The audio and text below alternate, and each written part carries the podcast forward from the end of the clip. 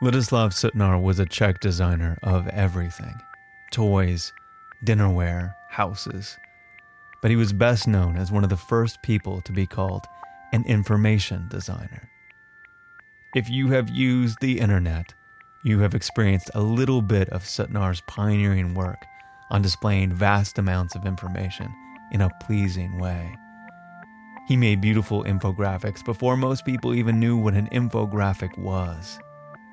But my favorite thing about Ladislav Sutnar was the largely uncredited work he did for the Bell Telephone Company.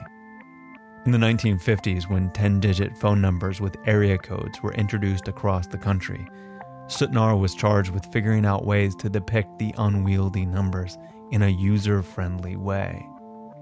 He created an internal book for Bell showing hypothetical business letterhead with the new area codes. Most of the mock ups actually label the area code with the words area code, and there's some extra spacing to make the numbers fall in manageable chunks.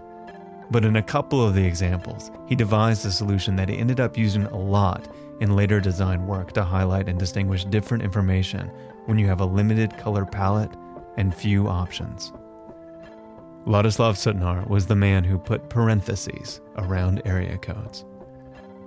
It was implemented across all kinds of phone books and advertisements and phone number displays, and it made life just a little bit easier for millions and millions of people. Now, anyone who listens to 99% Invisible doesn't need to be told that everything is designed, that someone made a decision about every little thing in the built world.